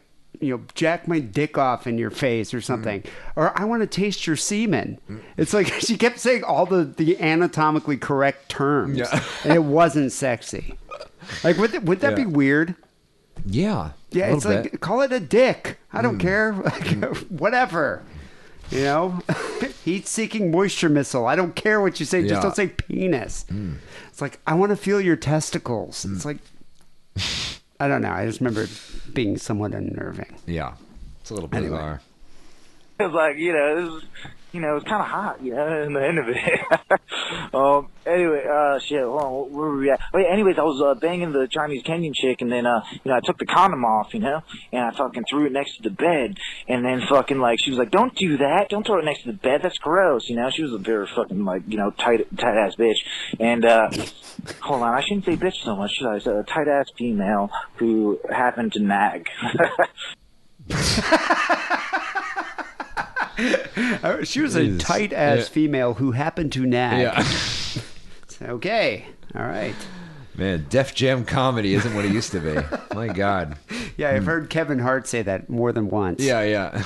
anyways, uh, fucking, um, yeah, so threw it next to my fucking bed, and, uh, and my, and she was like, no, no, no, don't do that. And I was like, no, no, it's alright, man, I'm gonna pick it up here in a second. And, like, this jismed fucking, like, uh, this jismed fucking, um, uh, uh, uh, condom dude, my fucking cat came over, and she fucking ate the fucking thing within fucking 30 No. seconds of me sitting it down. So I, like, literally set it down, good. like, was trying to roll out of bed and shit. I was like, oh man, let me roll the fuck over, and I was like, holy shit. Wow. Where the fuck did it go? And I'm like searching all over for it, like like fucking Ben Stiller and fucking something about Mary. It's like, where the fuck did it go, dude? I'm like looking under the bed. I'm looking like underneath the covers and shit, dude. I'm looking and uh and uh, Do you think Jizzy Jake has a mattress on the ground?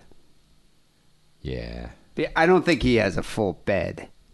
He either has a futon or I think he just has like an old mattress on the ground. Yeah, I mean, be honest, I, I didn't even when I moved here for the first year, at least year and a half I was here. I just had a mattress on the ground. You know, I've heard So- that's one of that's one of the biggest turnoffs to women. Yeah. Like if they go back to a guy's house and they have a they don't have an actual bed. Uh-huh. A lot of them will still fuck you. Yeah. Just once, but they won't fuck you again because of that. Yeah, I don't think it's a big deal for the kind of women I usually truck with. Yeah, that's true. And plus, aren't more often than not, aren't you paying them? No, I've never paid for it in my life.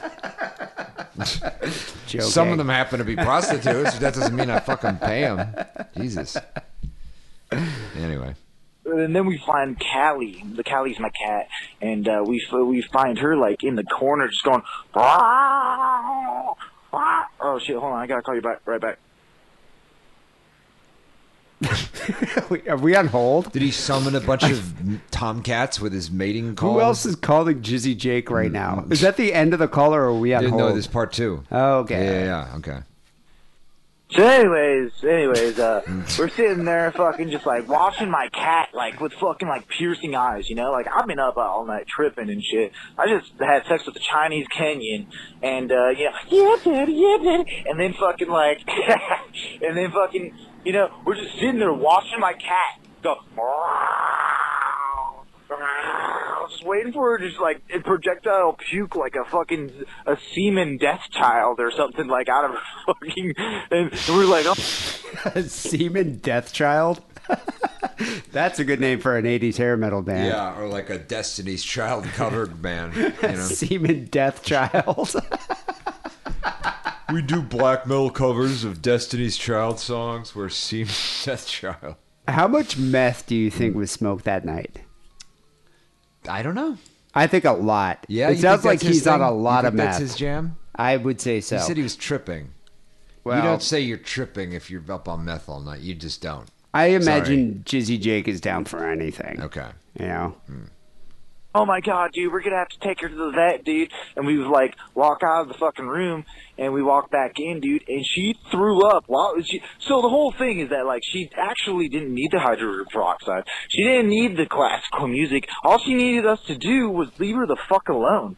We walked out for thirty fucking What? Oh. seconds and we came back in and she projectile well i mean i guess i didn't see her projectile puke but like the way that i imagine it is her like just like you know alien alien death fucking like mouth you know the the thing that like busts through people's heads and shit you know just What, a chest you know? burster? Yeah, alien death mouth. I'm With musical performances by Alien Deathmouth and Seaman Deathchild. yeah, I'm skeptical of the whole hmm. authenticity of this entire scenario. Okay. I actually think this is something he envisioned in his mind. I don't think this I think it's a hallucination. I don't think that cat I bet you there isn't even a cat. Okay. I feel bad if I'd feel sorry for Jizzy Jake's cat. Hmm. Sure. Yeah, what, what do you think that cat's eating? like all over the fucking place, you know. But uh, anyway, so that's like my Callie story about her eating my condom and stuff. Um, All right. you know, it, uh, let, let's just let's just like talk for one more second. Could you imagine trying to swallow an unraveled uh, Magnum co- uh, condom uh, full of jizz and like you know? Could, could you imagine what that would feel like? Oh man, it would be like sipping that ramen noodle that like you don't break up the package or something. You know, you just leave the whole package, but you don't chew it, and you just like kind of gargle it a little bit and stuff. Um, but yeah, man. So like that, you know. Uh, sorry about Hecamic- Hecamus or Hec- Hecamicalopolis and stuff. Uh, yeah, man. Um, RP Muad'Dib, uh, n- number one and foremost. And uh, I love y'all. And, uh, you know, animals are cool, man. Uh, all right, man. Talk to y'all later. Peace.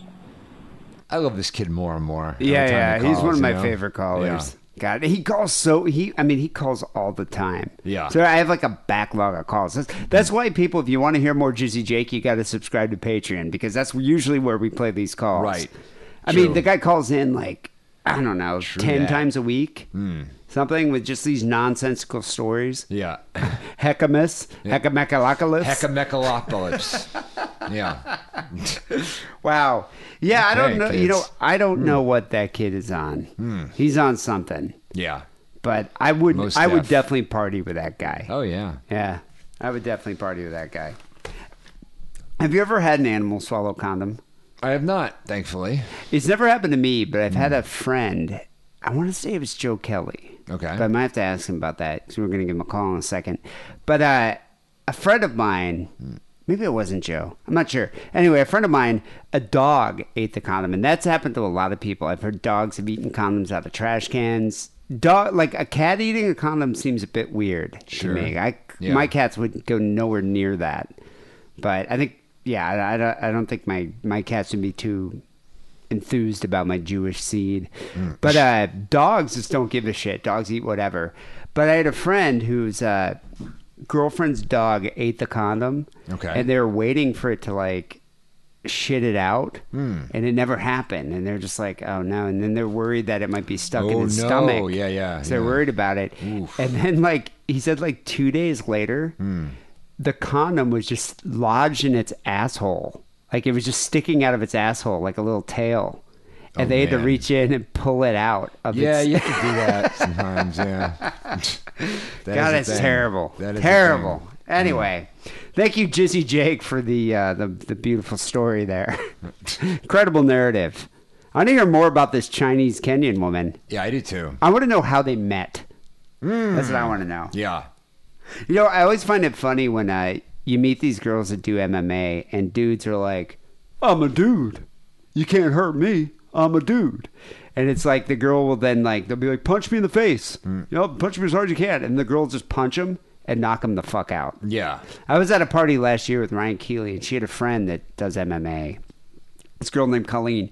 I mean, this girl's biceps are as big as mine. I mean, probably bigger. And Yeah. she knows how to fight because she's a fighter. Sure. And there was some like dumbass meathead that was probably like, you know, six foot two, kind of a big guy. And he was the same kind of deal. It was just like, all right, you're a girl. How hard can you punch? Just punch me. Come on, Yeah. punch me.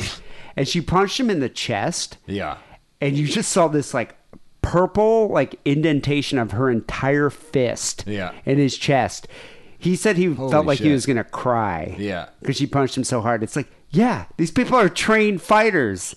I mean, I don't care if you think it's a woman. It's like, yeah, she's a trained fighter. She trains every day. She'll kick the fuck out of you. Yeah. You know. Yeah. Man. Anyway, so uh, Joe Kelly's coming down this week uh, to tattoo, and I told him that uh, we'd give him a quick plug. so uh, let's let's give that guy a call real quick here. All right. Hey, what's up? Joe Kelly, What's how's it up? going? You, Simon. Hey, hey, you're you're on here on uh, Sick and Wrong here with uh, Dean Harrison. Nice. So uh, I want to give you a plug. You're coming down to to do some tattoos, and uh, what, what's going on with that?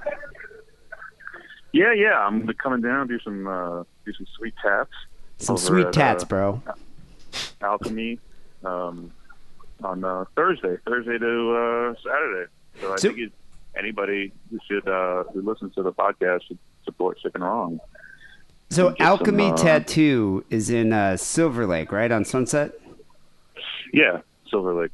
It's a pretty cool shop, actually. And so you'll be there just doing walk-ins, or should people con- like email you or something, or email the show and then I'll put them in contact with you? Yeah, either or. Um, either uh, contact me and set something up, or uh, feel free to just stop by, and if I have time, I can, uh, you know, do a Dee Simon portrait or something. Oh yeah, nice Dee Simon portrait. That'd be that'd be pretty good. Maybe get the sick and wrong logo tattooed right above your vagina. That'd be a sexy would- tattoo. yeah. Why wouldn't you get that? or uh, maybe a tramp stamp with a sick and wrong, just sick and wrong tramp stamp. So um, you're going to be there Thursday through Saturday. Uh, people, what, what is your what's your email address or website? Joe Kelly seventy seven at Gmail, or you can go to my website, which is joekellytattoo.com. Or uh, you can email Either or. sick and podcast at uh, hotmail.com and I'll put you in contact with them. So Joe is so if you're a Southern California resident, now's your chance to get tattooed by Joe Kelly. However, I want to caution you people. I sent Joe a picture of a girl who um, had her butthole tattooed. I, th- I believe it said "nasty bitch" around it, and there was like it looked like a mandala. Kind of, it didn't it kind of look like a mandala, like half a mandala around her her butthole, and it said "nasty bitch." And I said to Joe, and Joe said, "That's disgusting." So if one of our listeners, I'm just hypo- hypothetically speaking, if one of our listeners wanted to get her asshole tattooed, would you do it?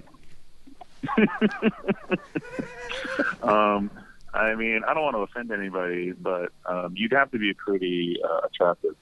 Oh, okay. So you have to be an attractive girl to get her at, for you to Right. tattoo their asshole. So okay, Get to get your butthole. Yeah. thousand dollars. Would you do like Sarah Sanders? Sarah Huckabee Sanders wants to get her asshole tattooed. Would you do it for a thousand bucks? No way. I, uh, Sarah Huckabee Sanders would have to be like, I don't know, minimum ten grand. So ten grand for Sarah Sanders. Okay, what about grand. what about uh Tomi Lahren? You know who that is? No, who is that? She's that kind of blonde girl. She's blonde. She's really attractive. She's like a Republican pundit. I think she's on Fox News.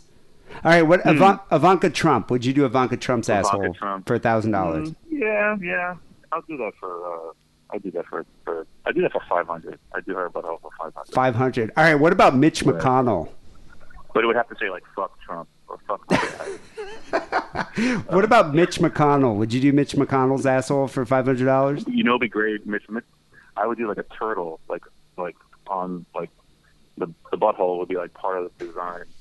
Wait, the, the butthole would be the shell of the turtle, or would the turtle's head be coming out of the butthole? Yes, right. All right, guys, come on. I'm sweating my balls off here. Going Harrison's on and on. disgusted. Jesus Christ. All right, all right. I Right? just wanted to know the parameters of of how much it would cost for Joe Kelly to tattoo your asshole. It's 120 degrees in here right now. All right, so Thursday through Saturday, Joe Kelly will be tattooing at Alchemy Tattoo in Silver Lake. So if you're a Southern California resident, you might as well uh, take a chance to get tattooed by Joe.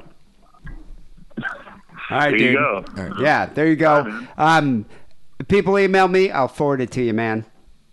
Okay, cool. All right, dude. And, uh, I look forward to uh, seeing you next week. All right. See you later. All right. There you go. Now you get your asshole tattooed by Joe Kelly, professional tattoo artist. I was surprised. Like uh, I saw the picture from uh, Simply Lovely that that that posted. I don't think I sent it to you, but it was just a girl that had "nasty bitch" tattooed around her asshole, and so I sent it. I sent it to Steele to see what Steele had to say about it. Um, and I asked Steele, I was like, "So, do you approve of this type of tat work?" Here, I'll show you the picture. Like, would you be into that, Oh my. Um, or do no, you care? I don't care. You would care. I mean, it's, it's like a mandala around her asshole and says "nasty bitch." As Steele, and this is what Steele said. Well, I think all tattoos are gay. Obviously, some tattoos are gayer than others. Hmm. A nasty bitch tattoo in the asshole seems to be overkill. I think most guys can tell if a chick is a nasty bitch the minute he gets his first look at the girl's asshole. We can tell before we try to put our dick in her ass whether or not she's a nasty bitch. The tattoo's unnecessary. We'll figure it out. He kind of got offended by it. I was surprised. Hmm. I know. Steele's very conservative when it comes to tattooing assholes. Okay. anyway, go get your asshole tattooed by Joe. Um, one more thing, people. We posted an RSVP list for our show at the Edinburgh Fringe Festival on August 14th at the Banshee in uh, in Scotland. Um, unfortunately, they, they will not allow us to sell tickets. However, we can make this RSVP list and let them know how many people are coming. And I guess they have tokens or something that they give you. So, but the, the best the best thing, the best strategy would be to show up early and get in the queue. But you can pick up tokens, uh, I suppose, if uh, if you RSVP. So uh, if you go to our website, sickandwrongpodcast.com, and you click on that picture of uh, the of the uh, the flyer, you can RSVP right there, and, then we'll you have a get good idea. If you get enough tokens, you can trade it in for uh, um, one of those switchblade combs. Oh Yeah. yeah, yeah, Yeah, pretty cool. Those are those are those are sick and wrong exclusive. Yeah. Also, uh, best way to support the show is become a, becoming a sick and wrong patron. Uh, we're posting a lot of interesting things on Patreon this day. You know what? I not just this day, but these days. This day, sir. this day, full score, and seven years ago. Um, no, I was going through. Uh, I was going through my hard drive when I was looking for pictures of my uh, naked ex girlfriend, and I came across a clip that Wackily and I recorded at the old and Wrong studio in the Tenderloin, and it was like of these crackheads that live live next door to my apartment, watching the Titanic and beating the fuck out of each other. I mean, it's like you can hear them shrieking and screaming and things being smashed, all the while Celine Dion singing that Titanic theme song, "My Heart Will Go On." Yeah, it's it's a pretty funny clip. Anyway, that's the type of thing we're posting to Patreon: bonuses, clips. You know, thirty to forty minutes of bonus content every week. So uh, go to patreon.com slash sick and wrong, sign up today, and uh, yeah, and partake. It'll be fun. Uh, also, uh, uh, we do have uh, Wrong merch available at the Wrong store, sickandwrongpodcast.com slash store. Uh, finally, here, Sick and Wrong Song of the Week came in from Sunny. This guy sent this to us on Facebook, and he he writes his grammar is like Cockney grammar. It's like this is how I imagine Chavs. This is Chavs write how they speak, I suppose. So I'm going to try to. Actually, Harrison probably could read this. Can you do a Chav, Chav accent? Probably. Yeah. right, here. It's at the bottom there. By the end, it'll be southern, but you know. Um, do you the podcast king dead set? I'm not the cunt that tells what episode I started listening. Who gives a fuck? Harrison, you're a fucking funny cunt. I'm sending this song of the week of my Sally's phone state f- from Yatala jail. Yeah, it makes no Oh. sense. She fuck my babies, mum. So yeah, that's the that's the uh, the operative part of this. Fuck my baby's mom because he sent in a song by a, a Detroit rapper named Esham. Esham's like a satanic rapper. And we might have even played an Esham song on the show before, but the song is called "Deadbeat Mom," and he's dedicating this to his baby mama. So uh, so thank you, Sonny, for sending that in. Um, loving the accent. Uh, so we're gonna end the show here. Esham, Deadbeat Mom, going out to Sonny's baby's mama. Uh, people will be back next week with episode 644. Till then, take it easy. Yeah. This goes out to all y'all slimy hoes. Out there getting away with murder. I tried to kill the cat. Always be them innocent ones. Acting like they ain't doing shit. I'm?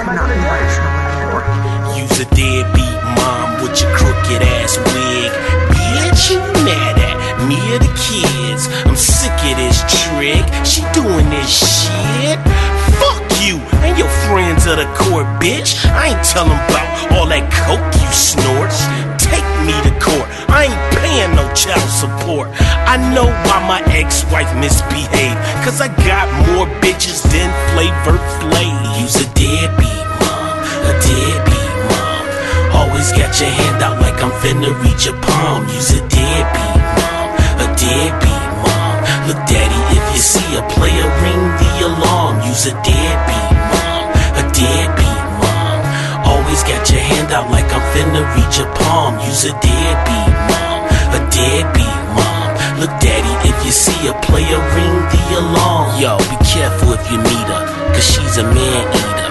Knocking balls up out the park like Derek Jeter. I thought she was a keeper till the shit got deeper. She don't R-E-S-P-E-C-T shit like Aretha. I was chillin' in my beamer, listening to Ether. OnStar voice busted in through the speaker. Damn, I hate I hit her, now I need a babysitter. Really starting to consider hiring a killer to get rid of her. Every last bit of her. Four or five babies, and she ain't taking care of none of them. But screaming, pay me, use a deadbeat mom, a deadbeat mom. Always got your hand out like I'm finna reach your palm. Use a deadbeat mom, a deadbeat mom. Look, daddy, if you see a player, ring the alarm. Use a deadbeat mom, a deadbeat. Always got your hand out like I'm finna reach your palm. Use a deadbeat mom, a deadbeat mom. Look, daddy, if you see a player, ring the alarm. So if she coming your way, you best to be like no way. Her pussy so big, you might mistake it for a doorway. She had too many babies and welfare paydays. She like that bitch on next Friday, fucking with Day Day. The bitch is hella lazy and also plus she crazy. I told her pack her bags and she can go back home to Shady. Your nappy ass kids' hair is called the comb lady. She just a clucking chicken head without her own gravy. Bitch, leave me alone. Take care your own babies. She got so many kids, I think she clone babies, but them the wrong babies. So I sing this song, babies. I'm about to call the people's on her. Give me the phone, babies. Social services. This bitch has got me nervous. I ain't seen her in a week. She said she was going to get something to eat. And she just left me here with about 15 kids. And I'm thinking to myself, what the fuck I did? That's some rough girls from Rutgers, man. They got tattoos and some hardcore hoes. That's some, that's some nappy-headed hoes there. I'm gonna tell you that now. Man, that's some. ooh. Um. Uh. uh. Yeah. Fuck you, you fucking Jews. Fucking Hitler is the best. Fuck Harrison. Fuck Dee Simon. Go Hitler. You motherfuckers. Fucking Jews.